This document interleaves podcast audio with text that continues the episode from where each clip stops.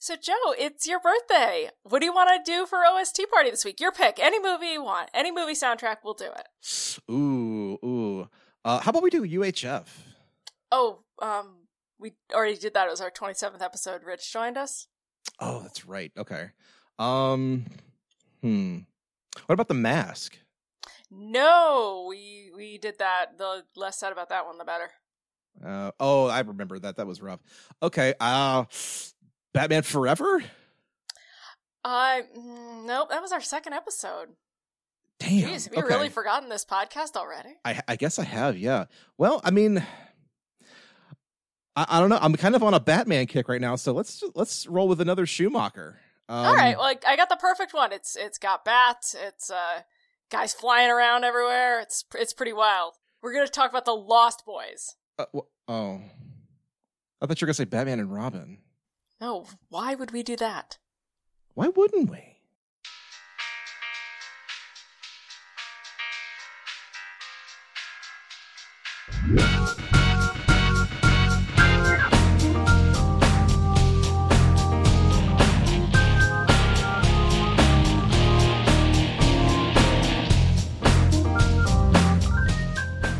Hello, and welcome to another fantabulous episode of the OST Party. This is a movie soundtrack podcast where movie fans and music fans get together and have a rockin' good time talking about all of your favorite movie soundtracks. Hi, my name is Joseph Wade. I'll be your host for this evening. Here with me tonight, as always, is my lovely and belligerent co host, Libby Cudmore. Libby, what's going on?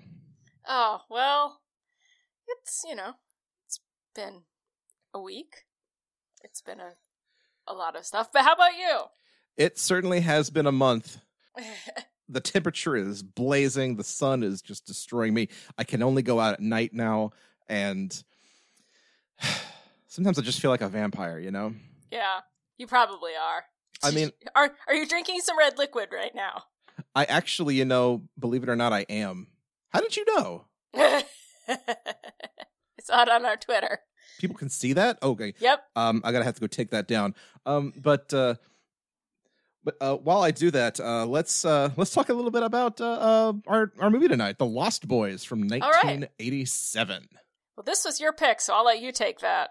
Okay. Well, actually, before we do that, uh, we've got a poll that we need to take care of first from our last episode, All right. uh, where we asked you what was the best song off of the Flashdance soundtrack. And in a move that should surprise no one, uh, Maniac got 62% of the vote. Uh, second place was Flashdance with 31%. And then Manhunt and inexplicably Lady, Lady, Lady tied at 4%. I think I was the only person who voted for Manhunt. Come on, guys. I I- can't have tied with Lady, Lady, Lady. That song is dumb. I didn't even vote for Lady, Lady, Lady as a joke. So somebody out there really loves it.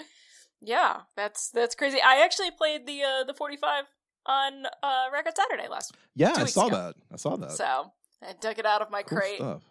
It still sounds like uh like if KY Jelly was a song. Oh, God. I stand by that. Yikes. So, but all right, yes. so let's talk about tonight's movie, The Lost Boys. And this is this is our Joel Schumacher tribute. Yes, uh, we we've already covered Batman Forever on the show, but uh, with the passing of the late great Joel Schumacher, we thought it was t- now was the appropriate time to go, but to dip back into his filmography and pull out another classic soundtrack. And well, we could have done Batman and Robin, but I'm going to save that for a special episode of Torture. But a tonight, special nightmare. a you're a very special nightmare. Yes. So instead, uh, we decided to go back to his his other other his first Batman movie to talk about the Lost Boys, which is extremely 80s in all of the right ways. it is perhaps the most violently 80s movie we've done. We've been hanging around the 80s these last couple episodes. Obviously, we did Flashdance, we did Bill and Ted's Excellent Adventure, so we're seeing our good friend Alex Winters again. Um, and he's got a new uh, film about child actors out right now, which Yeah. is appropriate uh, since we've got, you know, perhaps the most famous child actor of them all. Yeah, two of them, the Coreys, in tonight's film. I also love that it's called Showbiz Kids named after, uh, I presume, the Steely Dan song. So, Alex Winters, I love you. Makes sense, yeah. Mhm. Hey, I gotta check that out. It sounds like a fascinating uh, uh, portrait into child Yeah. actors, which is just it's kind of a lot of it is really kind of sad and depressing, but also just you see the ones that kind of made it through okay, and Yeah. they they even those kids have like horror stories. Yeah. So every once in a while, Mara Wilson, you know, brings something up. Although she's she's a peach, I adore her. Oh yeah, she's, She's great. very fun. She's very funny on Twitter. If you don't follow her, yes, yes. So, all right. Well- yes, let's talk about the Lost Boys. This is like a, a a film that is really, really, really ingrained in people's hearts and minds. I I mentioned I just saw it for the first time this year, and people couldn't believe that I ha- I'd grown up without seeing the Lost Boys. I had only just seen it this week for this episode, so you're not alone. Yeah. And yeah, people love this movie. Like this is one of those 80s movies that people idolize and I'm having seen it now, I'm not sure why. I think you had to be there in the 80s. Maybe. So, it Maybe. you, I could see how it's it there's a sort of sort of perfect 80s boyness to it that that we'll get into. Yeah, uh, that's one of the things. I was kind of expecting this to be like the ultimate like 80s goth vampire movie and it's kind of not that, really. no, it's and I was kind of expecting that with the soundtrack.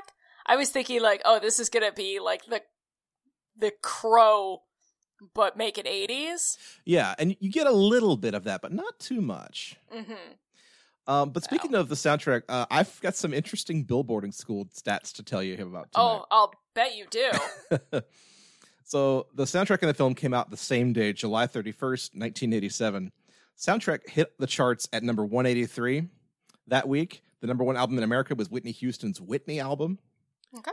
The top soundtrack that week was at number nine, the soundtrack to Beverly Hills Cop 2. Ooh. And to tell you what kind of a movie summer that was, Beverly Hills Cop 2 was the biggest movie of the summer. And like it, it wasn't even close. Mm, 1987 kind of sucks. Yeah. So yeah. So the less said about this, the better. pretty much. But uh so Lost Boys actually peaked at number 15. So it was fairly popular and it Yeah. stuck around for like 24 weeks. When it left the charts, the number one album was Tiffany's debut album. The number one soundtrack was the soundtrack to Dirty Dancing, which had been Oh. the number one album for like 10 weeks at that point. Well, yeah, because it's Dirty Dancing. Fun fact, I'm blanking on the name, but the guy who wrote "I've Had the Time of My Life" lives like 20 miles up the road. Oh, wow. Yep, Ian's done some work with him, so So if, if and when we ever do a, a Dirty Dancing episode, we should try and get that guy. we should, um, because that's a great song. It is. All uh, right, so yeah, the movie itself didn't make a lot of money. 32 million on a 8 million budget, which is all right. it's, yeah. It opened in third place that weekend behind the James Bond film The Living The Living Daylights, which nobody remembers now. And Predator in its 8th week. hell yeah, Predator. And then you've got The Lost Boys. and again, somebody pointed out that a lot of these like Halloween movies, including things like Hocus Pocus, open in the summer. Yeah. They don't release So- them like around Halloween, which this you'd think they would save this for October. Yeah, really. Like even like my favorite Halloween movie, Paranorman, came out in August, and by the time Halloween rolled around that year, it was gone. And I don't understand moves like that. Okay, so just I really don't. very quick, since we're talking about Halloween movies, Nightmare Before Christmas, Halloween or Christmas movie. I always watch it at Halloween. It's a Halloween movie to me. It, I've always watched it at Christmas. I've always. Okay. So I guess so. I guess I do think of it as a Christmas movie. Okay, that's fair. So, uh, all right. Well, let's get down Yeah. into the Lost Boys. The the brass tacks, the nitty gritty. Yeah, right. So, the Lost Boys, uh, directed by Joel Schumacher, is about uh, this mom and her two kids. Family's moving to the uh, California town of Santa Clara. San, no, I'm sorry, Santa Carla, which it's noted is the murder capital of the world. Yeah, seems like a nice place. Yeah, it seems like it's all right. Which apparently was a real thing. Yeah. like it, the it was based either based in. It was either based on or filmed in Santa Cruz, which actually was the murder capital of the world. Because of vampires, I assume. Oh, naturally. I assume yeah. this is based on a true story. hmm All, all of the events are true. This is actually an unsolved mysteries episode. God, it's not. It's honestly, it's not scary enough for unsolved mysteries. No, really, it really isn't. Um, but then the so the older brother Michael, who is played by Jason Patric, Speed 2's Jason Patric, which which is the only way I know him, uh, is is the older the older brother, and he he immediately starts to fall into uh, this orbit, the orbit of this gang uh, led by Kiefer Sutherland. That happens. I mean, yeah, because that happens. Three Musketeers, same thing. But uh, so Michael is obsessed with the girl of the group, uh, played by Jami Gertz. Well, And he- that's arguable. Well, at first, that's she's the one who catches his eye. At first, he's she's the one he chases at first. But as he gets into this group, his younger brother Sam, played by Corey Haim, uh, falls in with this pair of brothers who run a comic book shop, The Frog And Brothers. the Frog Brothers, who are notionally vampire hunters. and as Michael becomes one of the vampire gang, Sam has to wre- wrestle with whether or not he has it in himself to murder his vampire brother. If my vampire brother was as lame as Michael, I probably would absolutely murder him. I'd let Corey Feldman help. yeah, pretty much. Um, so the first, like, my first impression of this movie was it. So I didn't want to be like on Sam's side in this because Sam is really a dork, yeah, he really is. but it really is kind of Sam's movie, isn't it? I like to think that it is uh, the Frog Brothers movie. Personally, they're my favorite. So oh, they're the best. I love Edgar Frog. Um, he's it is Ed, Edgar Frog is played by uh by our friend Corey Feldman. No relation Yes. to my family. Um, so we were Feldmans for a time, and uh, and his brother uh Alan Jamison Newlander. So, Edgar and Alan. Yes. Yes. Um. Yeah. they- I mean, I I kind of just want to see their movie. Yeah, and in, like I get the sense that this was their movie at one point because this is this is a Richard Donner like production, hmm and so he famously directed The Goonies. So like for a, a, a long stretch of this movie, it's basically The Goonies, and then there's vampires. Which is, that's kind of a great, like, slightly more grown up. This is a PG 13 Goonies, yeah, which I kind of dig. Like, you start with the Goonies and then you move to the Lost Boys. yeah, yeah. It's a it's a good transition, but and, but plus then you kind of move into Michael's story, which is. Like, it's like the movie's trying to be sexier and trying to be more provocative than I think the script has room for. hmm And if I'm being honest, I wanted more of that. Like I feel like Joel Schumacher saw that and was trying to push that. Well, and I there's- wanted more of that in it. Yeah, and there's actually a, a lot to mine from that on Yeah. as far as as metaphors about puberty, about homosexuality in the you know time of the AIDS crisis, about Mhm. virginity. It's really there's there's a lot, and it does get really kind of shortchanged. So Yeah, it doesn't get room to breathe. yeah, we'll get but into the, that. the- we'll get into that. So the first song we hear is "Cry Little Sister" by Gerard McMahon. Let's go to a clip. beats like a drum deep in your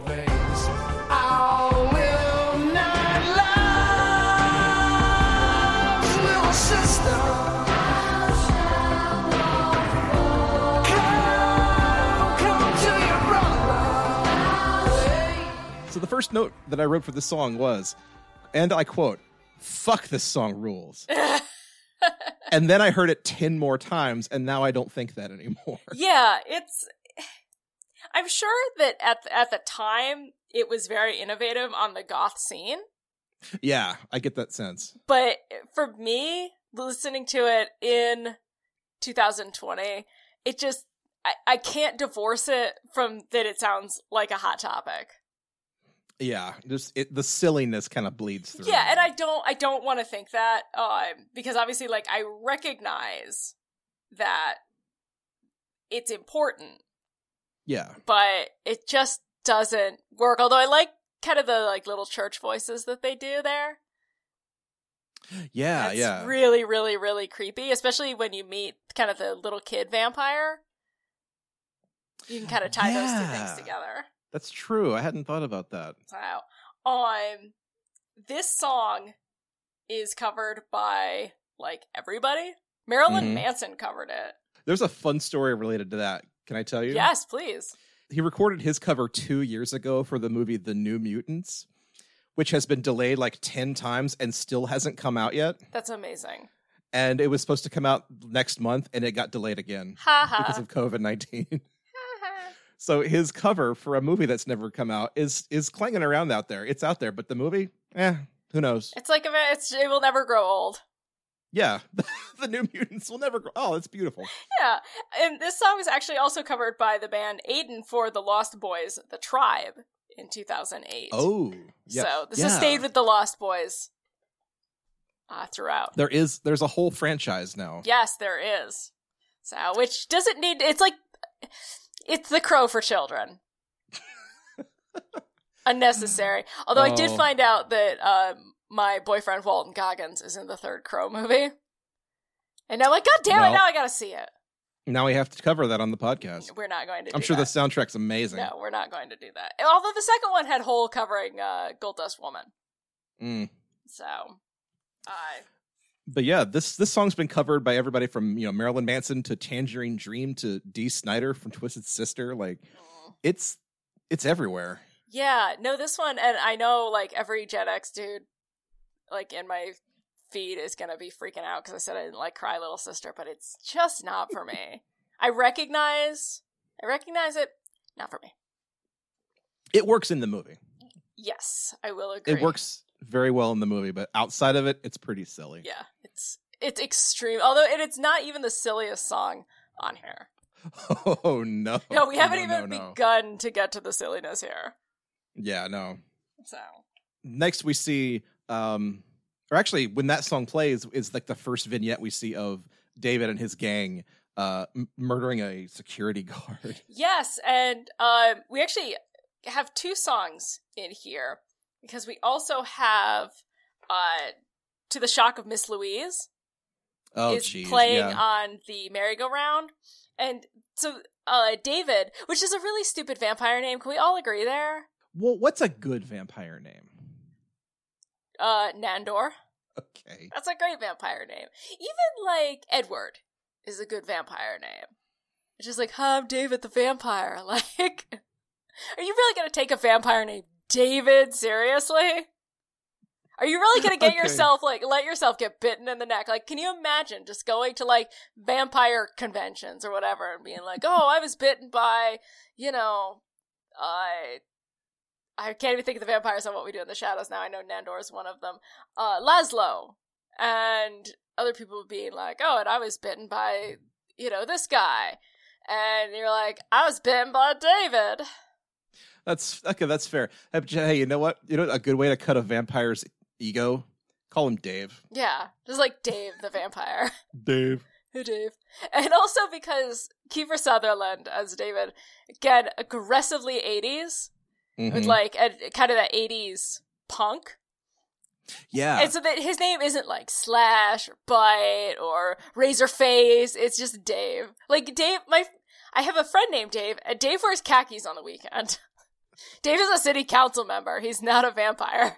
Yeah. My next door neighbor's name is Dave, and yeah, no, that guy's not a vampire. Yeah. So sorry, Dave. I you're a great guy, but you're not a vampire. Apologies to the Daves of the world. yeah. So, um. But I, the, what? Then we move on from that. Well, I, actually, I want next- to talk about the okay. to the shock of Miss Louise a little bit.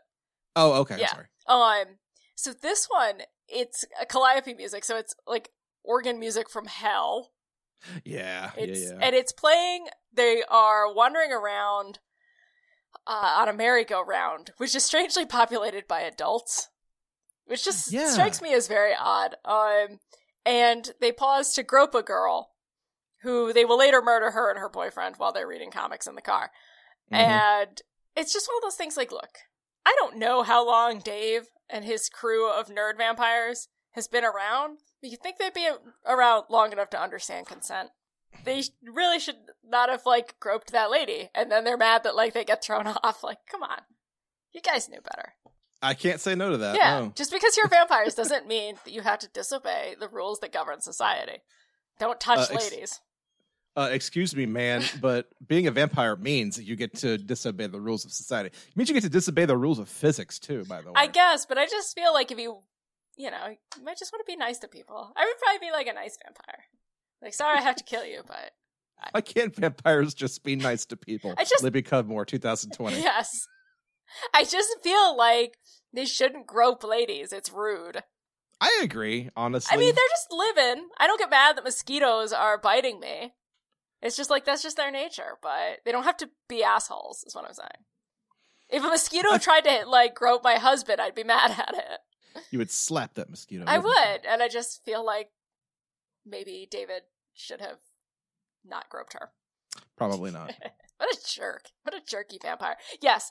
Um, and they do this to uh, Thomas Newman's, to the shock of Miss Louise, which um, my friend Matthew wanted me to point out that that went on many, many, many Gen X mixtapes because it's so short. And if you put that on the end of a mixtape for me, I probably would not go out with you.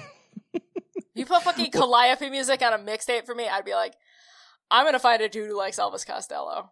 It's 1987, and I do not have fucking time for this. If you put Calliope music on a mixtape, you had better be Pee Wee Herman. Yeah, see, Pee Wee Herman can get away with it. That's the only excuse. Yeah, good point. Okay, so I retract my claim unless you're Pee Wee Herman. Unless you were Pee Wee Herman, in which case it's adorable. It is. Precious.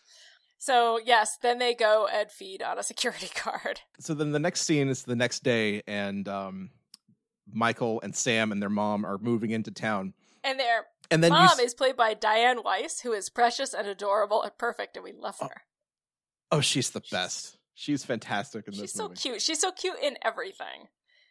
She So. is. From Edward Scissorhands to this to Actually, we just rewatched The Birdcage because I'm on like a real Hank Azaria kick. And Mhm. uh, she's cute in that too. She's just like has a little button face. And also yeah, and in um what's that show called Kingdom Hospital, which I th- I'm pretty sure I've referenced on this show before. which is not Kingdom Hearts. Am I still correct on that? It is you are still Okay. correct on that. No. Okay. She is she plays like the uh, the resident old lady uh, who can speak to ghosts at the hospital. Honestly, she probably can speak to ghosts, but it probably only could. ghost dogs. Oh, she can only talk to Forest Whitaker. That's adorable. You know, for as much as I talk about Kingdom Hospital on this show, you'd think I would know it was Diane Ladd and not Dianne Wiest. Don't at me. But as they drive into town, we we hear uh, the next song on our soundtrack, which is um, Echo and the Bunnymen covering the Doors. People are strange. Yes. So let's go to a clip.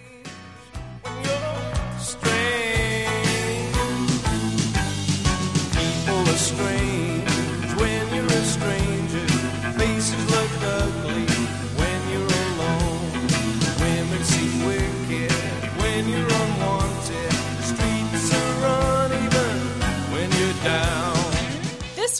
again, I really I wanted to love it because I do. I keep wanting to love Echo and the Bunnymen more than I do because the Echo and the Bunnymen songs that I love, like The Cutter and Bring Out the Dancing Horses, are amazing.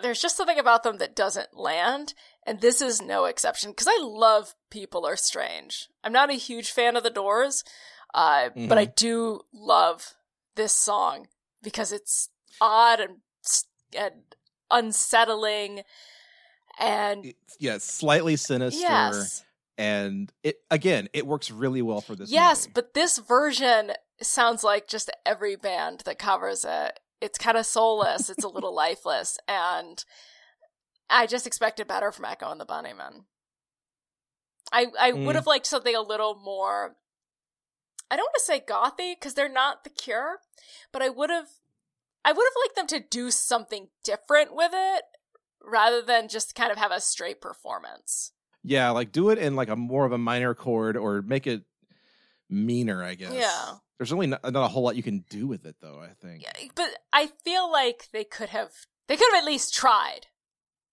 Yeah. Yeah, it's just it's it's have. pretty soulless, uh, which is disappointing. But I, I I really like the way they use it in the movie. Yes. Where it's when they're coming into town and you get that montage of just weird people hanging around at the the carnival or the fair or whatever that is, and then you see like these these like punks just hanging out, and then you see all of the missing person signs being posted all over town. Yeah. of all the people that the vampires have murdered. Yeah, because the vampires uh, wanted to rent a video. When they found out that they couldn't, they bit the president. They had to graft the president's head onto the gorilla's body to save him from becoming a vampire. Libby, you, you say that, but where's the next place we see the vampires? at the video store. I know. I was, I was, I was laughing because I couldn't stop like hearing that that monologue in my head. so, um, It's a reference for like two people, and they're both on this podcast. yes. Well, and and our friends from the Secret of Sailor Madness. Yes, of course. So, um, just you know, while we're in the amusement park, what was your favorite amusement park ride that was put together by junkies and alcoholics? I always like the one where you you stand up on the thing and then it starts to spin and it pushes you against the wall. I've never been on that one. I'm too scared. I weigh enough that I'm not worried about flying off, and it's a lot of fun for me. What Oh, about you? Uh, I really like flying bobs. Mm, okay. So, um, and then the scrambler as well. And they used to have a scrambler, uh, what is now a Six Flags, but it, uh, the Great Escape, uh, and it was called Chipper's Mystery Ride. And it was in a dome, and it was completely black, and they'd have like black lights and play Magic Carpet Ride over, you know, busted stereo speakers from 1975. It was the best. Yeah. So oh man. I'm sure now it's called like Spider Man's ex- like awesome Bugs Bunny extravaganza bar for something stupid. but Chipper's Mystery Ride forever in our hearts. hmm So, but yeah, uh, in the with the street scenes, like we've talked about with Nine and a Half Weeks and with Flashdance, like really seeing the grittiness, uh, the hideousness of like this of the murder capital of the world, and it it does spend a lot of time weirdly on women's butts. That's true. I think the '80s, just in general, spent a lot of time on women's butts. Yeah, but Joel Schumacher just doesn't strike me as the type focus on women's butts. Listen, you got to practice on some butts before you can start shooting men's butts in I Batman guess. I guess. So he didn't just jump out of the gate with that one. he had to practice it first. So there were a Oh. lot of women's butts in the eighties to look at.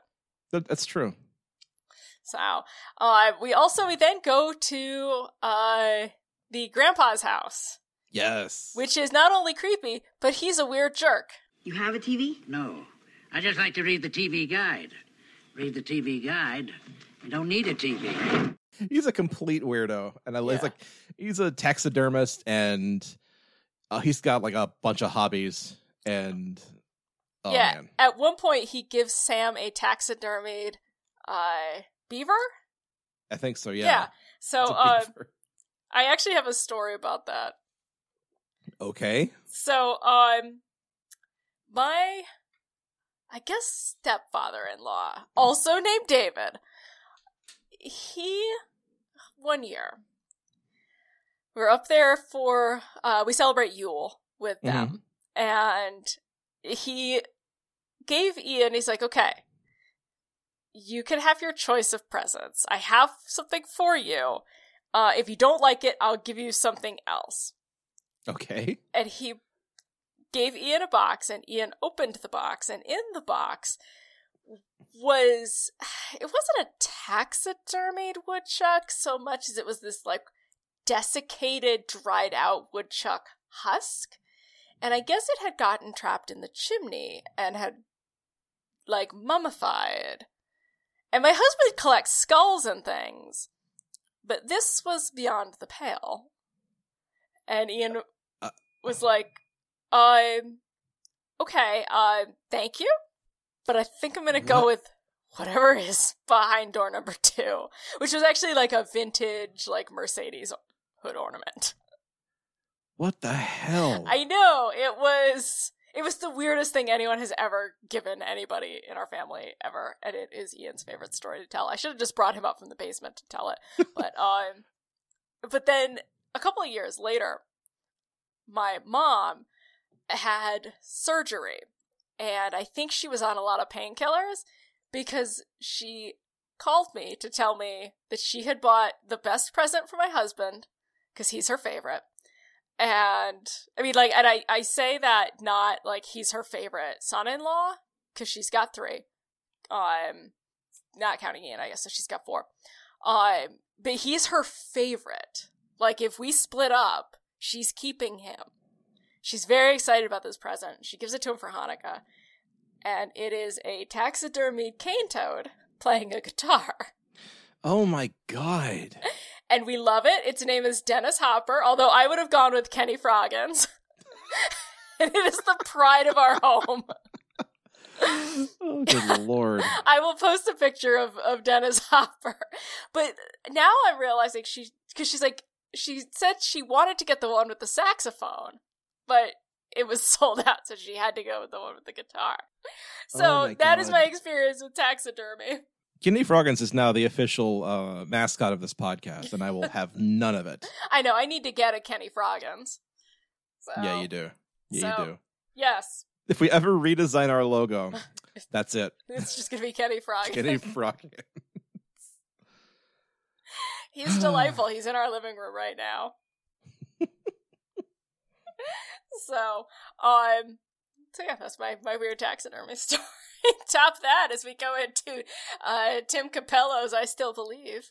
I Speaking of can't. sexy sex, guys, I can't, so let's just jump straight into it.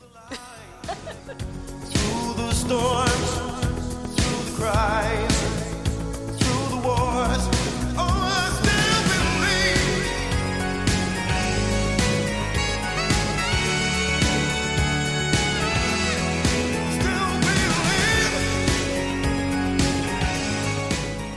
Oh man. yes, Tim Cappello. Here's a fun fact for you. You'll appreciate this. Okay. He played on uh, Tina Turner's "We Don't Need Another Hero" from Mad Max Beyond Thunderdome. Whoa, Just- whoa, whoa! What? Yes, Really? yes. Oh So- my god! For more of Joe's thoughts on uh, Mad Max Beyond Thunderdome, please see our episode on uh, our top 10 80s countdown. And please visit our Twitter account where we have mentioned this very recently. Yes. So, Sax Guy is the best part of this film, and possibly Uh-huh. the best part of any film ever. The '80s peaked exactly right here. Yes. They it came. all downhill. Yes, to the, the moment they had been building for, which is uh, Tim Cappello just playing the fuck out of the saxophone while he is oiled up and there are flames. Yeah, he is. He's either oiled up or he's extremely sweaty. Either answer. uh, He's oiled oh. up. All right, whatever. Yeah. But So- he's he's rocking out like crazy. Yes. So, um, this is actually a cover of a song by The Call, and a lot of these, uh, we haven't talked about under the covers lately, um, but half the songs on here are covers, so there. This Yep, is part yep. of our under the covers series. That's as far as I'm going with it. I mean, this album this album is part of our Under the Covers series. Yes. So, I love this song. Oh, it's fantastic. I love what he does with it. Mhm. Much better. I try again. I tried to get into the call and just couldn't do it. So, um, I think I sent much- that out off to somebody. yeah. I, as much as I love the sax in this, I almost love the synth more. Yeah. the synth is really working hard. Yeah, well, it's it's got the '80s vibrato and of course the obligatory '80s sax, Mhm. and it's really it's very smooth, but it also rocks. It's got that Yeah. like I'm tough but sensitive tightrope that '80s guys just walked. Yeah, it's it's that kind of edgy sort of like pop rock that was real big in the mid mid to late eighties that like apparently everybody was listening to. Yeah, No like I'm a bad boy, but I'm sensitive. Yeah. I'm a bad boy you can take home to your mom because I sound like like if Chicago was badass. Oh, just picture that for a moment. Yeah, just think about that. Mm. Just picture an oiled up, uh, like Okay. Michael Bolton type. Or just Michael Bolton. Yeah. wow. Ima- uh, imagine Kenny G playing this song. Yes, that would rule. Actually, Oh man. kind of here for it. So, but yeah, that's um, that's Tim Cappello. Yeah. So Mike, Michael and Sam go to see uh, Tim Cappello play this song on the boardwalk, and that's where Michael sees what's her name? Star. Her name is Star, yes. Star. And he sees her, and she kind of lures him away from the concert. And then um, Michael and Sam split up. Sam meets the Frog Brothers. Michael meets uh, David's gang, and they go and race motorcycles on the beach, which seems really dangerous. Yeah, because I don't think I mean like David's motorcycle seems to have the right treads for it, but Michael's doesn't. I'm really surprised he doesn't take a fucking header. Yeah. Well, I mean, he almost goes over a cliff. So Eh, unfortunately, he doesn't though. Although, uh, side note, um, I just read a press release from our state police where they had a fatal motorcycle accident because the guy was riding an unregistered homemade motorcycle and surprise wow. died. Oh, it's just like, how did you think that was gonna go, buddy? a homemade motorcycle. I mean, more power to you if you can make one, but you got to make it street yeah, legal. Exactly. Like, do you really want to try that out? so, um, I want to talk about the Frog Brothers because I think Yeah. Corey Feldman has a, an incredibly compelling face, and Okay. I mean, there's something about him, and I, I can see why people cast him, even though he's not very good because he is determined to have this super gruff voice. He's like four foot nine. But you know what? I kind of love it because you can tell uh, Corey Feldman in this film, he's acting. He's acting so hard. He's like he's doing a Batman voice. Like we should have cast teenage Corey Feldman. Like I'm Batman. yeah, that would be great. I know. Um, but um, He's like, They- what, 16 in this movie, and all he's trying so hard. I know he's really tiny little Corey Feldman with his little adorable face. Um, and uh, Sam is just kind of being a dick about comic books and explaining like different uh Superman comics, and probably because he's just waiting for the internet to be invented so he can mansplain comics to girls. Look, you can't put the Superman number 77s with the 200s. They haven't even discovered red kryptonite yet. And you, uh, you can't put the number 98s with the 300s. Lori Lemaris hasn't even been introduced. Where the hell are you from? Krypton? Phoenix, actually. Well, he's explaining to them like why you can't put uh, Superman uh, issues out of like chronological order, like like that matters at a store. Yeah, shut the fuck up, child. Shut up. Yeah, and then they and then the Frog Brothers like throw him a uh, vampire comic called Vampires Everywhere. They're like, "Here, you, this could save your life someday." This could save your life someday. Get it? Chain smoker voice. But um meanwhile, um also the vampires have murdered the uh the merry-go-round teens while they're Yes. reading comics, and that's why your parents warned you not to read comic books. yeah, because I mean, you never know when a vampire is going to tear the roof off your car and then pull you up into the sky. Yes. So It happens every day, mm-hmm. and by day I mean night. Yes, let that be a warning to you. And this is where we get uh, we have two songs hmm coming in here. So let's start with um with INXS. Uh with Good Times. Good times, yeah. Yeah, and this is uh INXS with Jimmy Barnes. Actually. Wanna put a call to you, 'cause I feel good tonight. And everything's gonna be right, right, right, yeah. I'm a good time tonight. Rock and roll music gonna play all night. Come on, baby, it won't take long. Only take a minute just to sing my song. Now I'm a little confused here because on the soundtrack it says Jimmy Barnes with INXS and not the other way around, and I don't know what that means. Yeah, I'm not really sure either because he's from Cold Chisel. I think it's supposed to be INXS uh, with Jimmy Barnes, and they're covering actually uh, a Easybeats song. hmm So this is again another under the covers entry. Um, so I'm going to credit this one to INXS. Okay, So, um, what do you think of this one? it's it's all right. I I don't love it this time. I love it the second time they play it in the movie, but we'll get there in a bit. yeah. Um, but it's I don't know. It's pretty. Something about it strikes me as just very generic, like '80s rock music. Yeah, it's got like a little bit of twangy, but it's got that like hard rock kick. And honestly, though, if you played this for me right now, I would not think, you know what, that should be in a teenage vampire film. Yeah, or I wouldn't even think, oh yeah, that's totally INXS. Yeah, and that's that's kind of what's amazing about INXS is they have done everything. They've done, you know, uh new wave, pub rock, alternative rock, funk, dance elements. That's a huge swath. That's pretty impressive. Yeah, that's like, um, especially now nowadays when they're more known for songs like um, "I Need You Tonight." Like that's a very specific niche, but that's not all that they could do. Yeah. and to hear it here, it's I like that's really INXS. I didn't know that. Yeah, and I, I really like uh, Jimmy Barnes. I think he really adds a lot to it. I actually like the other song they do better on the soundtrack. but I'm I'm a fan of the other song too. Yeah, yes, um, this sounds very AC/DC, which made sense um, because the Easybeats rhythm guitarist was George Young, brother of Angus and Malcolm. Oh, Okay. So, but yeah, this is just like one of those like extremely 1987 songs, and this honestly would not have sounded pl- out of place on Bill and Ted's Excellent Adventure. Yeah, or even Roadhouse. Yeah, it's a little too rock and roll for Roadhouse, though. This- Yeah. it might upset the chickens. I don't know. Fair enough. So, Fair enough. but I love also that this is what was considered hard rock in the 80s. Yeah, it's that that one that little window before like glam metal took over, and it's like, oh, this is just kind of adorable. Yeah, it's like there's not a rap breakdown in sight. Like now when we think about hard rock, it's like bands like Clutch. Ugh. Ew. Ugh. God, they used to play Clutch all the time when I worked at, at FYE, and it made me want to. I it was so bad that I blocked it out of my memory and like found a note that I had written about how much I hate them, and it all came flooding back.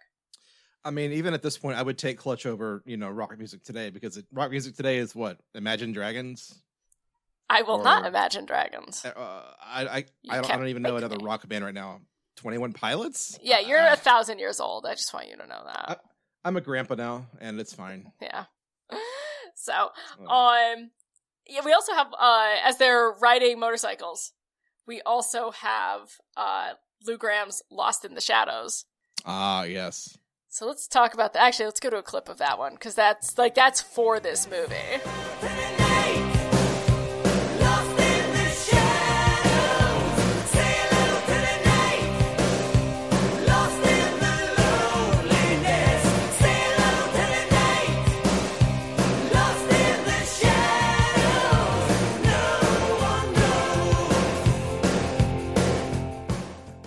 This makes sense. You got that like '80s glam with that like dark polish over the top, and they got like lyrics like "Here comes the night, bedroom shadows, candlelight." Like that's extremely like we think of like vampire lore. Uh, Yeah. So yeah, it's a And the thing that blew my mind about this song, this is the song that got the music video for the movie. yeah, which is weird because you think "Cry Little Sister" would have, Yeah, exactly. or "I Still Believe." Yeah, really. I mean, Sex Guy music video. Come on. Yeah, that's a natural. But just the way that things kind of filter down through the years and you mix them up and you forget about it. And I think I even said this wrong on the last episode. I honestly thought that the Duran Duran song Wild Boys was from this movie, and I was way wrong. That's actually amazing. and because like I've seen that video before and I know, I know that song, and I'm like, oh, that's obviously from Lost Boys. Nope, not a bit. Not even close. not even close. Oh, years earlier. Um, so Lou Gramm is the original lead singer of Foreigner. And Oh, okay. this is my favorite story to tell. This is one of my favorite concert stories. Um, I saw Foreigner here in Oneonta. They have what they call the hospice benefit. Uh, Mhm. it's- they call it the celebrity party. It's no longer hospice, but um, and they would bring a band long past their prime, and it was neat because you could either pay like 200 bucks and have dinner and go to an auction and things like that. You can pay 35 bucks and sit on the lawn. And among the bands they have brought, um, they had ZZ Top a couple years Mm. ago. Um, they've had Pat Benatar. They've had, um, God, who else? There's been a couple like pretty good bands. Um, they also had Foreigner, and now you have to understand Foreigner's lineup has changed so much that I think the only person with like any sort of ties to the band is like the bass player's cousin might play the bass now. I don't know. They've So gone it's, through. it's it's kind of like the the Temptations nowadays. Like they're, none of them are, are the original ones, but they're all kind of related. Yeah. So, um, my husband admitted that he kind of liked, I don't even know, it was like Jukebox Hero or like one, a couple foreigner songs. So as a joke, I put in our names for like a free drawing for tickets. And because God has a really funny sense of humor, we actually won two free lawn tickets to see Foreigner. That's amazing. So we get there. We're on the lawn like 200 miles from the tent. And everyone there has been drinking since noon. We uh, and we're like back there with all like the like wild you know, mom's night out hmm and we're sitting on a blanket And the dude from Foreigner is just like dude from Foreigning foreigning it or up. I don't even know how to say that. Foreigning it up. He's got like the vest and like the shirt that's unbuttoned to the navel and all the scars and at one point he says, "You know, I don't know if it's the water herein. One Ianta that makes the ladies so beautiful." And they're all like! So let me ask you out there, are there ladies who like to have a good time? And they're like, "Wah!" Uh, then he says, Oh, I don't think you heard me. Are there any ladies who like dirty white boys? And then he starts singing dirty white boys. and at this point, I'm flat out on the ground. I'm laughing so hard. Oh no. I was like, You're going to get us all beat up. So we left, I think, after they played Jukebox Hero. So, we're like, okay, we've heard the four foreigner songs we know. it remains my greatest concert experience Oh. and I really, I, I want Oneonta, my beautiful hometown, to change their motto from City of the Hills to "The water here makes the ladies so beautiful." Dude from Foreigner. Oh. Oh boy. That's my favorite story. I love when people mispronounce our town's name. oh. That's how you know they're not from here. That reminds me of the time that I saw Paul McCartney at, at in in Raleigh, and boy. he came up on stage, and the first thing he says is, um, "It's great to be back here in Raleigh," and everybody cheered, and everyone's like, "What? Where? Where is? Where are you? Where are we? Raleigh? What?" I would just start calling it that, unironically. I mean, Paul. McCartney said so. It must be true. Yeah, exactly. So, So, um, this music video also, by the way, the Lou Gramm one, not the not the uh, Duran Duran one, that definitely is not related, uh, is pretty wild because it's basically Lou Gramm in a cage that everyone is dancing on, and it's like he's sing fighting at. Uh, I think he's Sing sing fighting fighting? at. I can't tell if he's sing fighting at David or if it's just like, if you know, movie footage cut back and forth. But it looks like he's sing fighting at David. Either way, it's great. yes, because he's is- like singing in a cage and the cage is apparently on fire is Tim Cappello there with his fire sax? um no it doesn't look like it no which is a damn shame Yeah, exactly. So that's yeah, that's Lost in the Shadows. yeah Which I think is due for a, an up an upgrade. Like somebody should do a cover of it. It's one of the yeah it's definitely one of the highlights of the uh, the album Yeah, Of the movie, too. by the dude from Foreigner. well i mean you know i don't know Yeah. i don't know what to say about it I mean, yeah even even the arena rock guys can can still bang out a good hit every once in a while Oh yeah. Here it's in 1987's Joel Schumacher's The Lost Boys. of course Yes. but uh so michael has has been led to david and his gang's hideout It's just a decaying resort that fell into a fault line. yeah It's not a vampire house, it's a vampire home. this mess is a place yeah where they feed him Chinese food that is in fact a box of maggots. but then it's also Chinese food. They it's like also just Chinese food. they yeah. change it back and forth and this scene has been parodied and used in other vampires uh like vampire lore and vampire cinema most notably uh what we do in the shadows Oh, okay. so nick eat the biscotti Uh, but um it should be noted that michael is a slack-jawed dummy he is just probably the dumbest character we have had here on ost party oh yeah. and we've done a chris farley vehicle so i mean he's a dum dum We've we've seen some grade A dum dums, but this one takes the cake. Yeah, because he's, you know, these guys are just being assholes and he's still just hanging around there. Like, it's not like you're going to be able to bone Star, like, while they're all sitting there. And anyway, everyone knows that it's all about David. Right. I mean, let's But even real. then, even then, what does Michael think he's gonna do? Like, is he gonna show them who's the boss? I don't like- know. What is his game plan? Yeah, I'm not really entirely sure. Like, Does he's just going to, he- like, hang out with some weird dudes and, like, Does he does he just want to be cool? I Is that it? I guess it's like about fitting in, and it's interesting. I mean, there's been some great writing about this, and they talk about, um, you know, especially Reagan era, and this like, oh, the dissolution of the family is what's causing problems, and I guess you could argue that you know he's being raised by a single mother, and then he becomes a vampire, so. are they parodying that problem or are they opening up for discussion? I don't know. Yeah, but there's yeah. a sense that like he wants he's looking for family. Uh, yeah, and and you see that a lot in in these kinds of movies, like the the sort of the found family among like punk loner types. yes. I mean, that's even going back to like Repo Man. We saw that, hmm but it's just that kind of um that kind of look, that kind of aesthetic. Like even the punk rock people are kind of separate from the vampires in this movie. Yes. But um, at one point, so he's eating the Chinese food that may or may not be maggots or worms. And they hand him a, an incredibly fancy bottle and say, Yeah. drink some of this, Michael. They say his name constantly.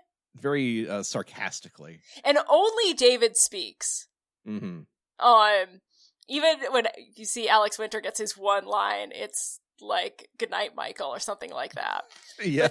All I could think of when he's like, drink some of this, Michael, was uh, The Room with Lisa being like, if you love me, you'll drink this. See, I, I, every anytime someone addresses Michael, I always think of Arrested Development. Yes. It's like kid, he's like, say goodbye to these, Michael. I'm just really shirt up. surprised they didn't, uh, didn't say, like, you know, what's the matter with this Chinese food, Michael? You chicken? And then, like, chachi, chachi, chachi. Oh, when they're on the train tracks. But, um, they're, I gotta say, oh, they're really not choosy about who they make into vampires. Yeah, because they they really kind of hate Michael, don't they? But they're they're all about put, get, uh, allowing him into the gang. I guess, but he's again, he's just the dumbest slack-jawed yokel. And meanwhile, Star is like, "Don't drink that; it's blood." And he's like, "Whatever, you're a woman. I don't have to listen to you." And so he drinks it. Uh, guess what? It's blood. Uh, he becomes a vampire. Yeah, and I mean, of course, that's you know, that's every anytime you watch a vampire anything, you always have to look look for those references to Dracula, and like that's totally like that's the scene in Dracula where he offers Harker the wine. He's like, oh, I or Dracula goes, oh, I never drink wine. Yeah, So I'll, oh, maybe it's not wine, is it? yeah. So Um, and you know, there's like a like hazy scene in which I assume that uh, David and Michael have sex because that is a come hither look.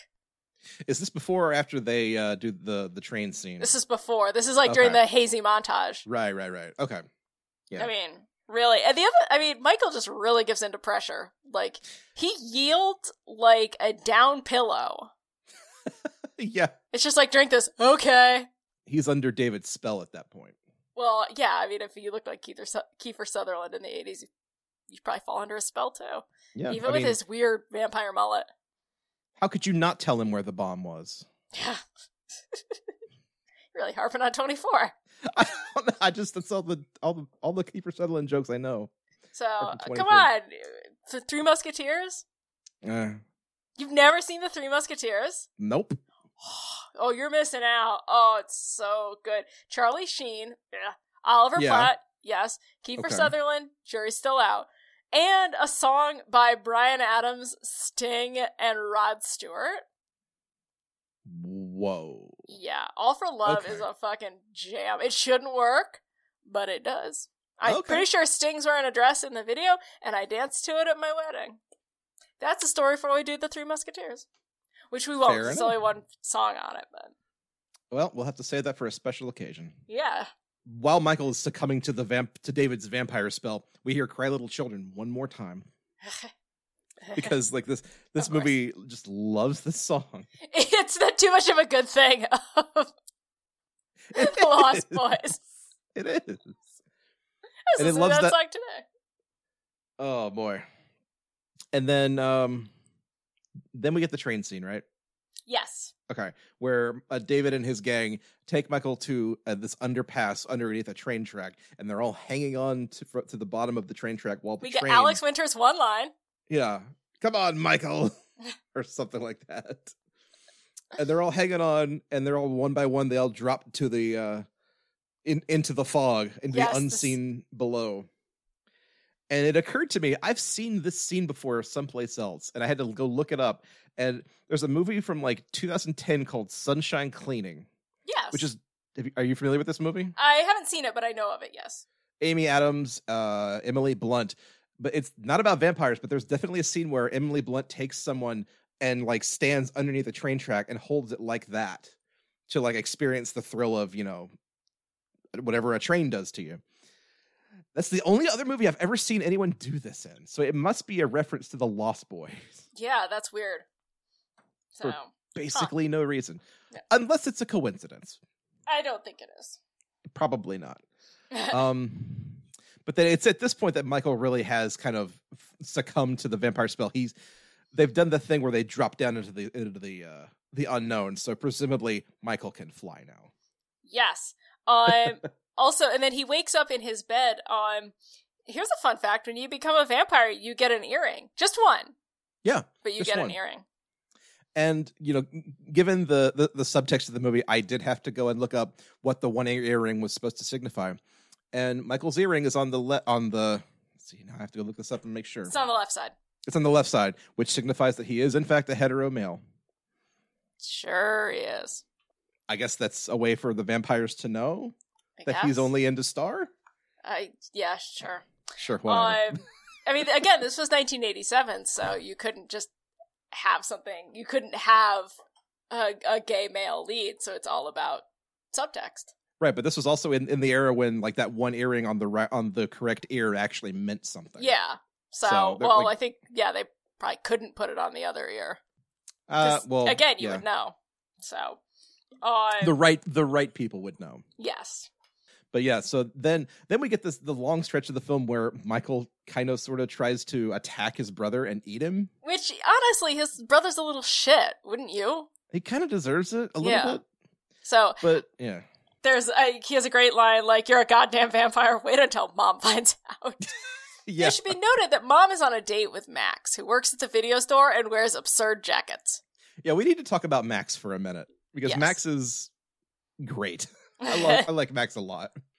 he just he's got a uh, he's got a very Jonathan Lithgow light feel about him. Yeah, What a I mean, Trinity it's, killer kind of. It's Edward Herrmann, who the only other thing I've ever seen him in is he was Richie Rich's dad in the Richie Rich movie. Huh. So like he's got that squeaky clean kind of image. I'm sure he's been in other more uh, adult things, but uh, Max comes off as just so likable and so nice in this that you don't even suspect that he might or might not be a vampire. Spoiler alert until Yeah. the very end of the movie. I know you're so like, wait, what? But then, like, yeah, it peppers in those little details, like uh, when he comes over to for to um, uh, the family's house for dinner, he waits for Michael to invite him into the house. Yes, which is classic vampire lore. Mhm, Vampires mhm. have to be invited in, so never let anyone in your house. Never ever let anyone in your house, especially right now. God damn it! Yes. Oh man, a, a, a worldwide pandemic is must be the worst time to be a vampire. I know. So, do vampires have to wear a mask? Would they wear it, wear it to fit in? Although you- you'd be able to hide your fangs better. That's true. We should That's join true. the Frog Brothers. It'd be a lot easier. Yeah. So, So hey, hey, Max Brooks, if you're out there listening, we've got an idea for your uh, a World War Z sequel. yes, let's do it. Good lord. So, um, The next song on our soundtrack, uh, what is it? Oh, oh, oh, oh, right, right, right. So the dinner scene, the dinner scene where Max comes over for dinner. Sam has brought the Frog Brothers with him. because you always want to bring a Corey Feldman to dinner. Of course, I'm sure he'd have amazing stories. But they test Max to see if he's a vampire. Like they put uh, uh, garlic flakes on his food, and when that doesn't work, they they spill holy water on him. Which I like the subversion of those tropes. Yeah, How it's, it's cl- it's clever. And then they find a, an out for it later in the movie too. yes, which is Yeah. great. Um, but then the next scene after this, David and his gang take Michael to feed on a bunch of punks at a bonfire. and apparently they're supposed to be like Nazi punks. They call them Oh. surf Nazis in the credits. I didn't notice that. Yes, so um, Oh, so these are good vampires then. yeah, exactly. Like, oh, wait, hold on. And they're also it's weird though because they are listening to Run DMC's cover of Aerosmith's "Walk This Way," which is not on the soundtrack. No, but it also, you know, if we're talking about under the covers, there you go. Yes. Um, and they're sort of like moshing in the most douchebag fashion. And it's just one of those like I don't want to use the word hero, but like What- uh, wait, I thought we were supposed to not like the vampires. Now we like them. right. And I kind of love that Michael seems surprised by all of this. Like, didn't you try to like eat your brother? Yeah. Just like, oh yeah. no, they're vampires. Like, well, what was your first clue, buddy? Don't you remember that whole night thing where you were hanging out with the vampires and you were could flying? fly. Yeah, like really, Yeah. again, he is the dumbest motherfucker. He's such an idiot, especially like in that one scene before the big dinner where he's like flying. At, it's out of control, and he has to like get Sam to like tether him to the house. Ugh, yeah, Michael sucks. Michael does suck. I mean, not I, but I'm. Damn it, He doesn't though. he does and he doesn't. yes. So, um, he comes home, and Sam is inexplicably wearing a "Born to Shop" T-shirt. Does that mean something? What is that? Just that he's. I just don't. You don't picture a boy wearing a. And again, not judging anyone's preferences. Um, it just doesn't seem like something a boy in the '80s would wear, like a Okay. ostensibly straight male. Okay. See, I thought that was it. Must have been like a reference to, to something or a, the name No. of something. I didn't. I didn't know. No. Well, in that Um, case, you know, this is a movie all about upending gender norms. I guess. Yes. So, uh, there we go. But um, he goes and sees Star, and he tells her that it wasn't wine that he drank; it was blood. Michael, again, she literally told you that. She stood behind your shoulder and was like, "Don't drink that; it's blood." And you're like, "Whatever." and now you're like explaining it to her, like she knows, buddy, because she's a vampire. Right. She knows all about this. Yeah, she's she's got it. She's got it, boo. Um, and it turns out she was supposed to kill him, and there's I guess there's kind of like a metaphor there for like losing one's virginity because Mhm. he was supposed to be her first that she'd become a full vampire, and but she like just Uh-huh. couldn't because he's probably she felt sorry for him because he's too stupid. Yeah, that's true. You don't But- want to take advantage of a guy like that. Yeah, but could she? Because if he was now a vampire, would he count as her first kill? Yeah, I guess that kind of negates it at that point, doesn't it? Yeah, She missed her chance, but they still had sex anyway. So yeah, of course. and we get "Cry Little Children" a third time on the soundtrack. Yes, we do. We're just not gonna let that one go. Nope. So now the Frog Brothers, uh, and Michael and Sam, they decide they have to go kill all the vampires. Yeah. If you kill the head vampire, then they can save Michael. Which is just sh- some weird logic that I don't really buy. That's movie logic. Yeah, it's movie. It's the same movie logic as oh, if you kill the first zombie, everybody else, everybody who he bites stops being a zombie. Like, eh, okay, yeah, I don't think that's how it works. But we're three quarters of the way through the movie, so we've got to wrap it up. Yeah, Um, and we actually don't have any music from here on out until we hit the credits. Yeah, there's there's like maybe there's one more good music cue. Until yes, the end th- of the that's right. Um, so they go into the cave where they are all hanging from the ceiling, and they cruelly stake Bill S. Preston, Esquire. R.I.P. Bill S. Preston Esquire, and he like they stake him, and then his blood shoots you know everywhere, all over him. And then when they get into the daylight, you can see the blood is all is shimmery and has glitter in it. Yes. Uh, so Joel Schumacher invented the glitter vampire trope. Yes, yes, he he absolutely did. hmm I think it's I thought that's a nice touch. That's a really Yeah. like un I don't know I don't know what the right word for it is. It's a very Unexpected. it's a very unexpected touch, but I appreciate it. Yes, and also, um, I kind of like then that Twilight paid homage to it. Yeah, and I I didn't realize that that's what that was at the time. Yeah, I just thought, oh, glittery vampires, whatever. No, it comes from this. yeah. So th- again, like this movie, for as much as we're kind of riffing on it in its delightful '80s-ness, it was extremely influential in the genre. Like Yeah. it, it firmly takes its place. This, yeah, this really is to vampires what Return of the Living Dead is to zombies. Yeah. So it, like- it updated kind of a, a forgotten, tired uh, trope and and brought it into the 80s and without like creating something new because a lot of it's taken obviously from Peter Pan since it's Oh, Peter Pan yeah. vampires. It's where the Lost Boys yeah. get their name.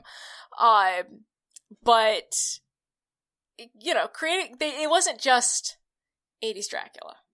Right, and it They- easily could have been. Yeah, and they they added some new lore to vampires, the glitter, uh, the the worms and the maggots, you know. So there we go.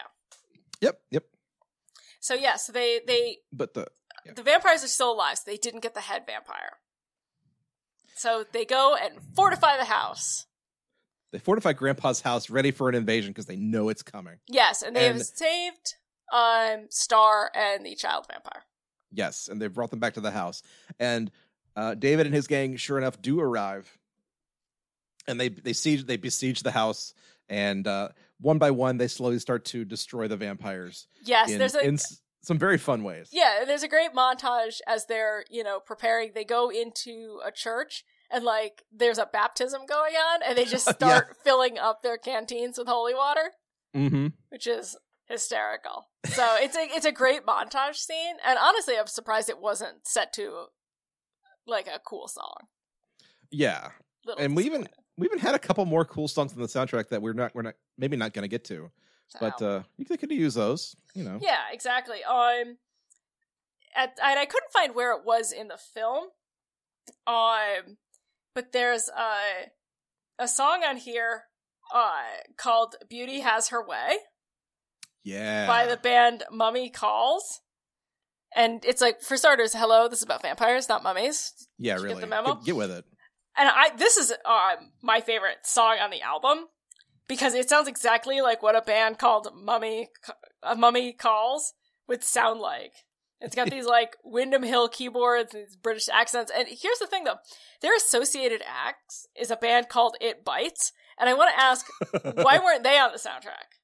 Yeah, really. That's So- perfect. I know.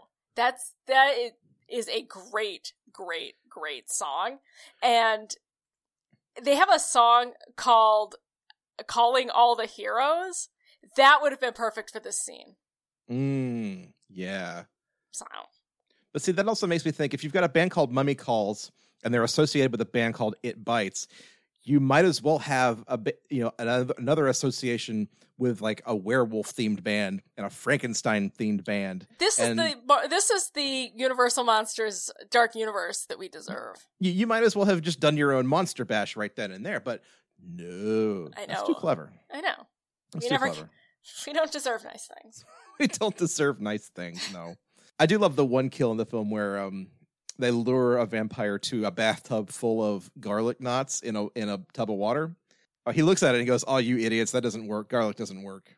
And then the dog shows up and knocks him in, and oh, surprise, surprise! It's actually holy water. Yeah, it's like Calgon, take me to death. oh boy. Wow. Um, yeah, and they killed the Val Kilmer looking uh vampire. I don't even know any of their names. No, I don't. It's Oh. David, David, and David and Bill S. Preston Esquire. right. Um, and is that that's um, I believe that is uh laying down the law. Is it not when he slams him into the stereo? I think it's Good Times again. Is it Good Times again? Yeah, Oh, I I checked it. It's definitely Good Times. oh okay. So kind of Which- love it. Yeah, I mean, uh, so yeah, Sam shoots the, the vampire with, with an arrow, which you know tethers him to the stereo, which blasts it, blasts out the song, and uh, Sam says Sam calls it "Death by Stereo." Yeah, Sam, no. That's not as funny as my Calgon take me to death joke. Let- Let's be real. Yeah, and then um, there's a fight with Michael and David. It's the only Mhm. time you actually see the two of them airborne. Uh, everything else is shot first person when they're flying to save on. yeah, know, it's a lot. Of, it's, high it's a lot wires. of yeah, it's a lot of first person shots and then a lot of reactions to Yeah. whatever's going on. So there's, it's a very, honestly, it's a very poorly poorly filmed scene. yeah, it's not blocked out very well. no, But you get the idea. And Michael and David, they're fighting in Grandpa's uh, taxidermy room, where it's just like full of like deer antlers and horns, and you're like, oh, who's gonna stake who first? Yep, and it's David. And actually, my husband pointed this out. David looks at peace when he's Yeah, finally he- staked. He kind of does. Yeah, so who knows how long he's been a vampire, but you know the the curse of the vampire is is gone from David at least. hmm Wow. And uh, for for the horror movie nerds out there, this is kind of reminiscent of a very similar kill in Silent Night, Deadly Night, where the killer takes a woman, picks her up, and like impales her on two deer antlers that are on the wall, Gross. which is extremely gross. But you know, there it is. Uh, So, uh, one more taxidermy story from me. Uh, my best friend Heather was shooting a book trailer for Amber Benson's The Witches of Echo Park, which you can find on YouTube. It's awesome. Look up, yeah, just The Witches of Echo Park book, uh, book trailer. And she needed a deer mask. And my husband is a mask maker among his many, many, many other talents. And so she asked him to do it. So he's like, okay. So he ordered, it's called a deer cape, and it's the face with the horns. Okay. And it came packed in sawdust. And he's like, well, I have to get the sawdust out. So my husband, who I love, took this deer face, no eyes, but like a mouth and a face by the horns, went outside in front of our apartment, which at that time was on Chestnut Street, which was a very well traveled thoroughfare. And is outside waving this deer cape around, like trying to get the sawdust out, like waving it by the sort of like back flap of deer skin. Just waving this well antlered deer face in front of traffic. this is the shit I put up with. So no, I love it. Um, and that thing was in our house for a while, and it creeps the fuck out of me. Oh But it, he made a beautiful, beautiful mask. You can see it in the trailer. My friend Thor had to wear it, which made him very uncomfortable. Uh, and he's actually used it in a couple haunted houses he's built. And uh, Heather and I used it when we did a Record Saturday uh, of uh, Delane's album. Oh, yeah, nice. so you could you could see the deer face. I'll post some photos. Yeah, we need to, we need to see that deer face. Yes. Uh, But um, then, you know, they're not. They haven't killed the head vampire, and they're like, "I don't feel any different." And you're like, "Michael, you wouldn't even know. You're a fucking dum dum." And then Yeah. Max comes in because guess what? Max is the head vampire. Of course, he's the head vampire. Oh, uh, I for- we forgot to mention this. Max is runs the video store, Oh yeah, and he gives uh he gives Michael and Sam's mom a job at said video store. yes, and that is a cool video store. It's got like all the big VHS clamshell. Do you remember the? You can see them kind of in the background. The clamshells they'd be for like old like 1960s movies.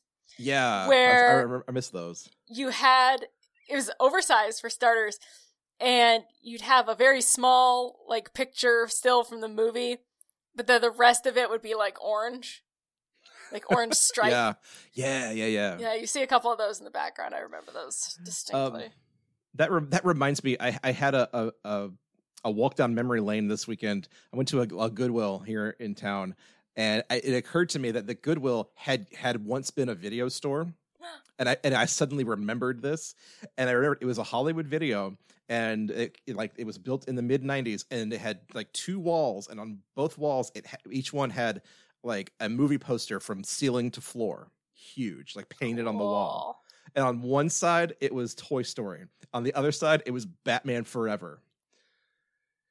That was my favorite video store in town. wow I just loved looking at that thing. I just it, I, i wonder it's gotta still be under there it must like they must have just painted over it. I might have to go back in there and just like chip away with my thumb and see, see if see if we can still see a little bit of jim carrey or chip away enough that it's just Jim Carrey poking out. just his face that would be the best Oh, I- boy.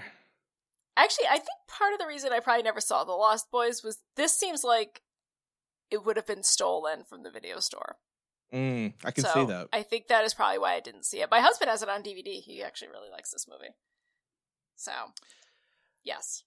And you know it's it's fun enough for what it is i just kind of wish it had been more of what Yeah. it is you know I, I wish it had gotten more, further in sort of the um the the quote unquote love story between michael and david i wish we had gotten a little bit more of the frog brothers it's it just wasn't enough for me Yeah. Well, let's finish finish it off and talk about a couple other songs that we left off. Um, so Michael, or sorry, Max, the whole reason he was dating their mom was because he thought he said, "Well, boys need a mother," which is again some Reagan era bullshit. oh yeah yeah Um, but he wanted to make like one big happy family. And again, like the family, it, it comes down to the family that Michael chooses, the vampires, or the family he has. So Sam and his mom, and he's torn between that choice. And I'm I'm not the first person to come up, up with that. Um, there's actually a really really great uh, article in the Atlantic called "The Lost Boys: Subtly Radical Vision of Family," and uh, we'll link to that in the show notes. Yes. But also, when you think about like the Frog Brothers, so these bonds of kinship, uh, you know, they're not the Frog friends; they're they're brothers. They have they mirror what Michael and Sam realize they want. That companionship there. yes, yes. Um. So, uh, Grandpa backs into the house, Mhm, puts a mhm. stake through uh Max's heart, and Max explodes in the fireplace. Of course, saves the day. Michael is cured of his vampirism, and everything is great again. And Dad says, One thing about living in Santa Carla I never could stomach. All the damn vampires. "You know, he probably should have mentioned the vampires earlier." He knew the whole time. Yeah. so And if this if this had been a different movie, like Grandpa would have been one of the Frog Brothers, like yeah, training the kids to fight vampires. yeah, exactly. So this movie didn't make enough good choices. It didn't. They There are should redo the but- Lost the Lost Boys and make it awesome. And Yes. Kiefer Sutherland can play Max. Ooh, that's that's really good actually. Yeah, I know. I'm ready for that. Yeah, let's do it. It's like when they remade Flatliners, but then the Kiefer Sutherland kind of sort of was played the same character, but they didn't actually say so. Hmm. Sort of like that. Yeah. So Um, so then over the end credits, we get two songs. Uh, we get the a reprise of uh, "People Are Strange," mhm. which is is a, is a good way to kind of end the movie and get you into the credits. yes, But then, like after that, deep into the credits, we get a really strange cover song. It's Roger Daltrey covering Elton John's "Don't Let the Sun Go Down on Me." it's inexplicable. I don't know why it exists, but before we even talk about it, let's play a clip. Although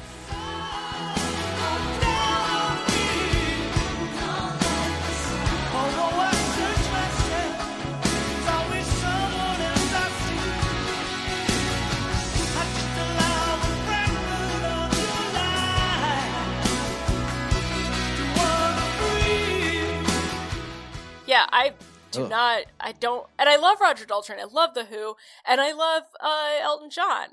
Yeah, like two two great flavors. How could you go wrong?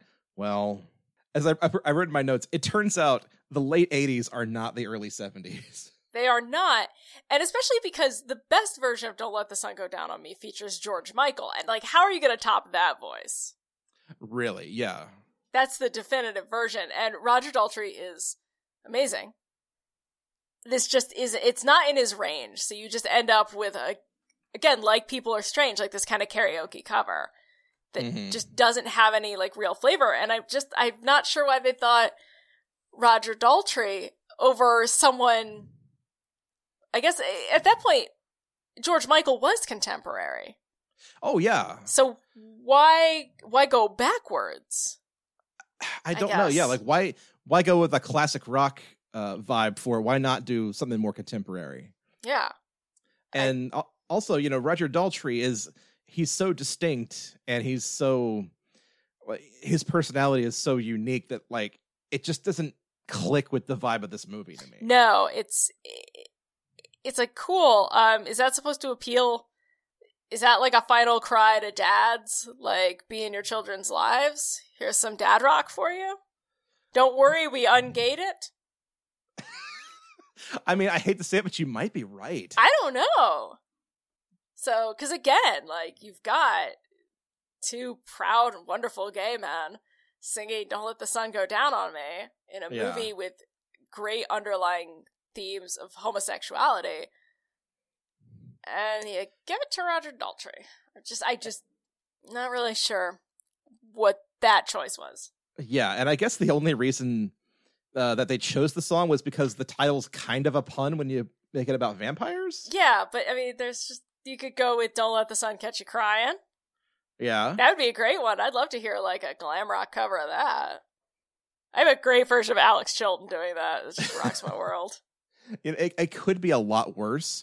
They could have gotten Roger Daltrey to record a very inappropriate cover of "You Are My Sunshine." See, that would probably rule. It would have been funny, but it wouldn't really have fit. Yeah. I would be we would be laughing at it right now. Yes, we would. Instead of just being confused. Instead of being confused and like, huh, really? Yeah. And also, they recorded it for this movie. I know. I just I That's the baffling part. yeah. This this movie makes a lot of really baffling choices. hmm Up to and including uh, the soundtrack, which I guess now is the time we have to we have to discuss that. How does the Lost Boys soundtrack work as a soundtrack? I wish I discovered it sooner. Mm-hmm. Like I wish that this had been something I listened to in my formative years, as I think I'd appreciate it more. Uh, but as it is, seeing it in my 30s, it just doesn't. There are, are a couple good tracks. We didn't even talk about uh, INXS and Jimmy Barnes doing "Laying Down the Law," which is the better INXS song. Agreed. Oh, yeah. I'm- But We didn't talk about Power Play by Eddie and the Tide. I've already forgotten that one. Frankly. Yeah, that one went in one ear and out the other, and that's literally the only note I wrote about it. Yeah. Um but yeah, so this one, I guess growing up, I think I thought The Lost Boys was a lot darker than it was, and I think Yeah. I always expected the Lost Boys soundtrack would be like The Cure and The Cult and the Sisters of Mercy, like that it would be like goth and awesome.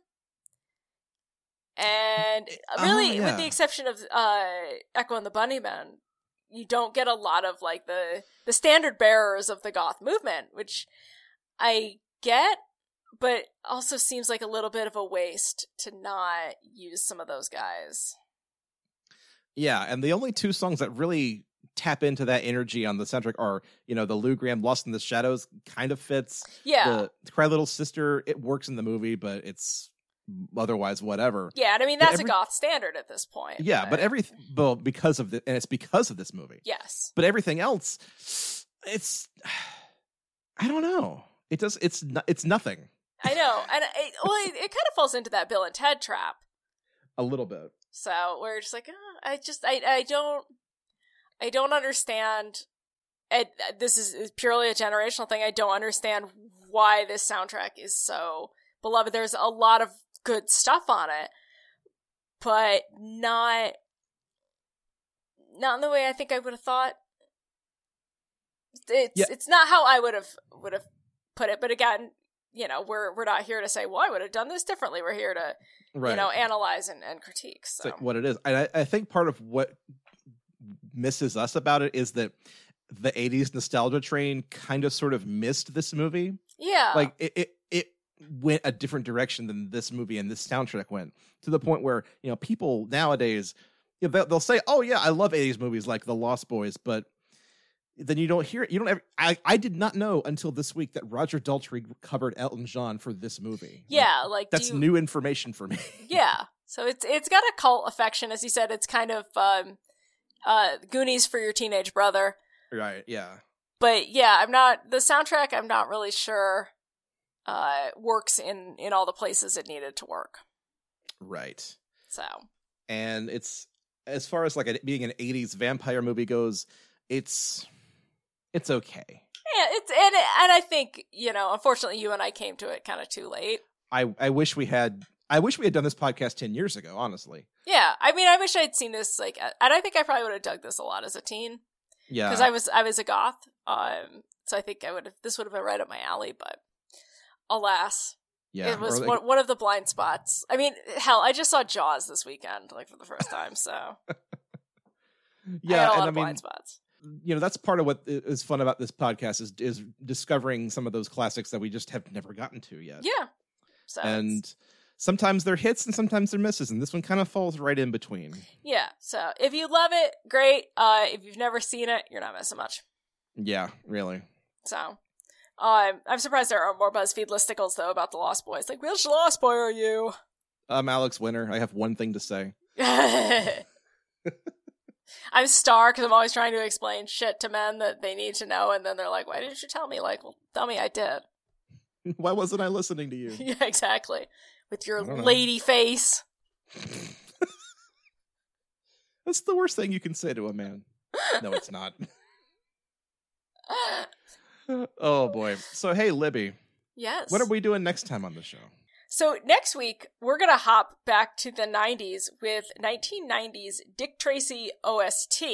There are actually three Dick Tracy albums. We'll be talking about the movie soundtrack, not the Danny Elfman score, not the Madonna album, I'm Breathless. So we've got some great stuff from k.d. lang. Uh, we've got Ice T, August Darnell, Patti Austin. Uh, it's Erasure, Wow. Brenda Lee, Jerry Lee Lewis. It's, it is a packed soundtrack. Holy moly, that is that's a crazy lineup. I'm it's ready for great. it. I know. I'm really excited. I haven't seen Dick Tracy in probably 15 years. Yeah, I think I haven't seen it since my parents took me to see it in the theater. I, might, I must have been four or five at the time. So- Wildly inappropriate. Yep. I yeah. I didn't see it in the theater, but um, it's a. I don't remember how well the movie holds up, but it, it's a phenomenal soundtrack. I think you're gonna really really like it. I can't wait. So, all right, Joe, where can they find you? Our listeners can find me on the internet at uh, Cordial Wombat on Twitter, or you can listen to me on the Christmas Creeps podcast at Christmas Creeps. This week we have released our 100th episode where we discuss the movie Elf in great detail, by which I mean we spend two hours talking about everything but the movie Elf. Did you figure out if you could vulcanize my tires while I wait? We get into that. Libby, where can our listeners find you? You can find me on Twitter at Libby Cudmore. You can find me on Instagram at record underscore Saturday. You can listen to me over at the Shattered Shield podcast, where we are still talking about season five.